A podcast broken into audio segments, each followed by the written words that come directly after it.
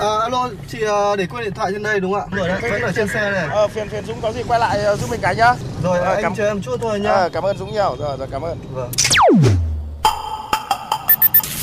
May quá có anh thay lốp giúp em ạ. Cảm ơn anh ạ. Ờ, không có gì, đi ngoài đường gặp tình huống khó khăn thì tôi giúp thôi. Thiên lý hữu tình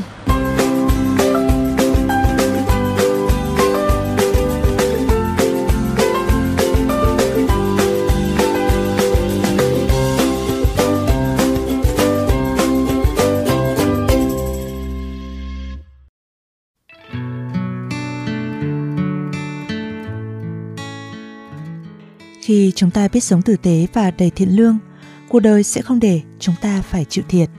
Đó là suy nghĩ cứ vấn vương trong đầu của tôi sau khi được lắng nghe những câu chuyện về cuộc đời của anh Trần Văn Hà, chàng trai khuyết tật được nhiều người biết đến với hành trình vượt 300 cây số từ Nghệ An ra Hà Nội để đăng ký hiến xác cho y học sau khi qua đời.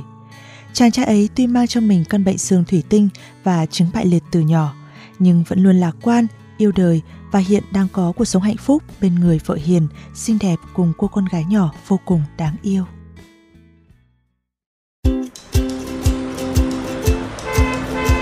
Dừng xe bắt tay.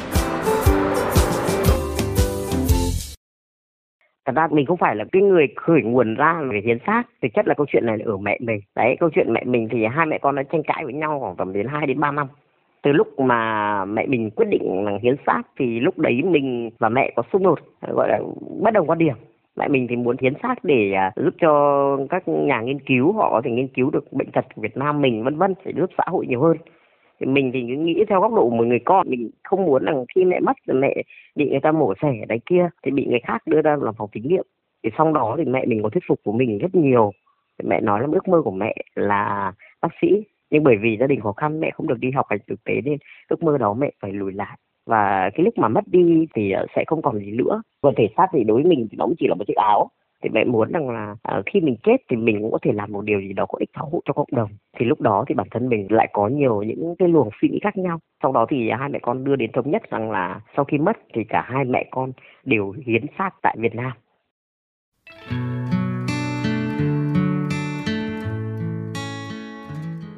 Anh Hà đã bộc bạch như vậy khi được hỏi về lý do mà cả anh và mẹ của mình đều có quyết định xin hiến xác sau khi mất đi. Anh coi đó như là một nghĩa cử cao đẹp mà bản thân có thể góp thêm cho đời khi kết thúc cuộc đời san chân của mình. Cuộc đời anh từ khi sinh ra cho đến nay đã luôn phải khổ sở vì bệnh tật. Với cơ thể teo tóp, hai chân bị liệt, anh chỉ nặng tầm hơn 20 cân và mọi sinh hoạt dù nhỏ nhất của anh cũng đều phải phụ thuộc vào người khác. Mãi đến năm lên 7, lên 8 tuổi, anh mới có thể ngồi vững và mãi đến năm 17 tuổi, anh mới biết chữ. Tuy nhiên, để có thể đọc thông viết thạo như bây giờ, anh kể bản thân cũng phải chịu nhiều đau đớn lắm. Vì bàn tay anh rất mềm, cầm bút rất khó khăn. Đồng thời do thể trạng yếu nên anh cũng không thể đến trường, phải nhờ mẹ đi xin sách vở cũ về, rồi tự mình tập đọc, tập viết ngay trên giường. Lớn hơn một chút, thấy mẹ vất vả, phải một mình nuôi ba anh em sau khi bố mẹ ly hôn. Anh đã tập sử dụng xe lăn rồi đi khắp nơi bán tăm, bông tai, móc khóa để đỡ đần mẹ đồng ra đồng vào. Rồi sau khoảng 10 năm làm việc tại một hội khuyết tật ở Hà Nội, anh đã trở về quê tự mày mò học công nghệ với mong muốn có một nghề nghiệp ổn định, phù hợp với sức khỏe của mình. Hiện giờ anh đã trở thành một chuyên gia về các dịch vụ công nghệ, quảng cáo, Facebook với gần 100.000 người theo dõi. Và cũng chính nhờ công việc này mà anh đã làm quen với người vợ hiện tại. Anh bảo rằng tình yêu đến với anh và vợ như một định mệnh vậy. Đó là một lần tình cờ Facebook của vợ bị hack. Anh đã mạnh dạn nhắn tin cho vợ với nội dung Facebook của em bị hack rồi. Nếu em không chê thì để chàng trai tật nguyền này sửa cho em nhé.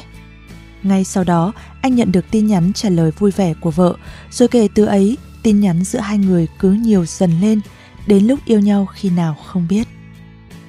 Tuy nhiên dù hạnh phúc là vậy, nhưng sau đám cưới, cuộc sống riêng của hai vợ chồng trẻ cũng đã gặp không ít khó khăn. Với giọng nghẹn ngào, anh kể lại rằng lúc vợ mang bầu, anh muốn tầm bổ cho vợ miếng thịt mà cũng bất lực. Có ngày còn phải ra chợ xin tóp mỡ về để cô ấy ăn cho có chất. Rồi cố gắng lắm cũng chỉ mua được hai hộp sữa ông thọ cho vợ – hay vào ngày vợ sinh vì chỉ đủ tiền mua một bát phở cho vợ ăn mà anh đã phải nhịn đói đến là cả người đi. Không những vậy, vì sợ con mắc bệnh giống cha, nên có bao nhiêu tiền ki cóp, vợ chồng anh đều mang đi để sàng lọc trước sinh. Như thấu hiểu được lòng cha mẹ, bé gái đã ra đời khỏe mạnh và rất xinh xắn. Bé được anh đặt tên là Thiên Ân, với ý nghĩa nhờ ân đức của trời đất đã cho anh được làm bố.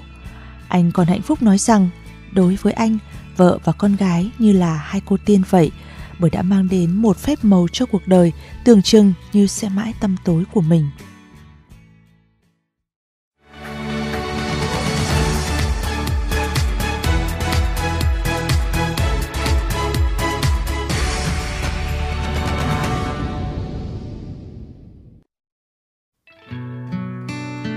Hiện tại dù vẫn còn có nhiều thiếu thốn, nhưng thu nhập của anh đã có thể nuôi gia đình nhỏ.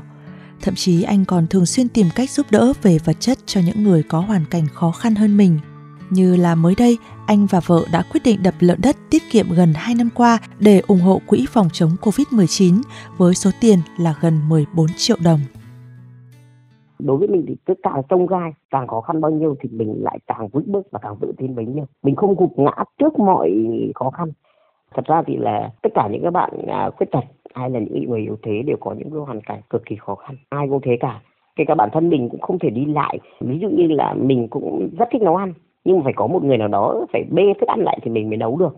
Nên đó cũng là một cái khó khăn riêng của mình. Nên mình chỉ nói các bạn rằng là cuộc sống thì uh, nó không dễ gì mà chúng ta có thể tồn tại để sinh ra và lớn lên. Vì cho dù sống với gia đình tốt hay không tốt hay là như thế nào nữa thì các bạn hãy tự tìm lấy nguồn hạnh phúc riêng cho mình và tìm lấy cái niềm vui của mình. À, sống vui sống thật khỏe thật tốt. Là được. Đó là lời tâm sự sau cùng của anh Hà sau khi chia sẻ về cuộc đời đầy sóng gió của mình. Với nghĩa cử cao đẹp của anh với những cố gắng không ngừng trong cuộc sống của anh để có được thành quả như hiện tại chúng ta có thể thấy được rằng, dù cho có mang một cơ thể khiếm khuyết và bé nhỏ, nhưng suy nghĩ của chàng trai ấy thật không hề khiếm khuyết một chút nào. Liệu trong chúng ta có bao người dám sẵn sàng trao tặng cơ hội sống cho người khác như chính chàng trai tật nguyền này? Hay đã biết chân quý cuộc sống và luôn tìm cách lan tỏa rộng hơn những điều tốt đẹp trong cuộc đời này hay chưa?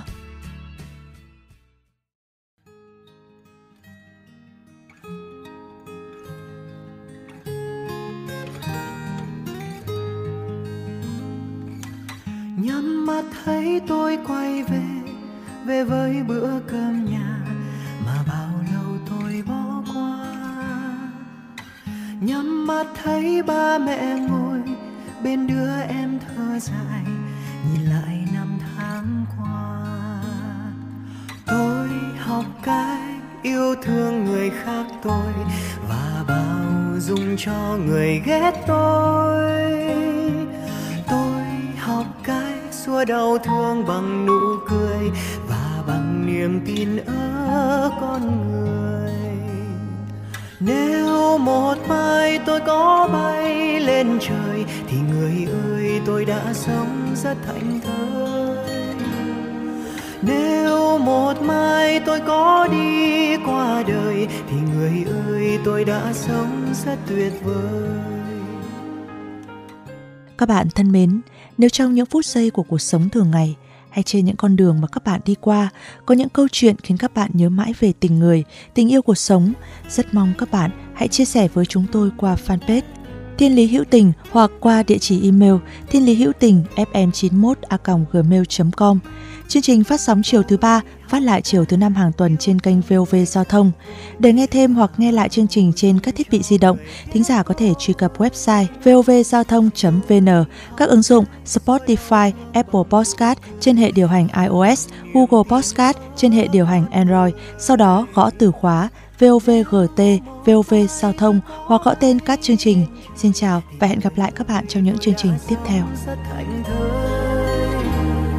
Nếu một mai tôi có đi qua đời thì người ơi tôi đã sống rất tuyệt vời. La la la la la la la người ơi tôi đã sống rất hạnh thơi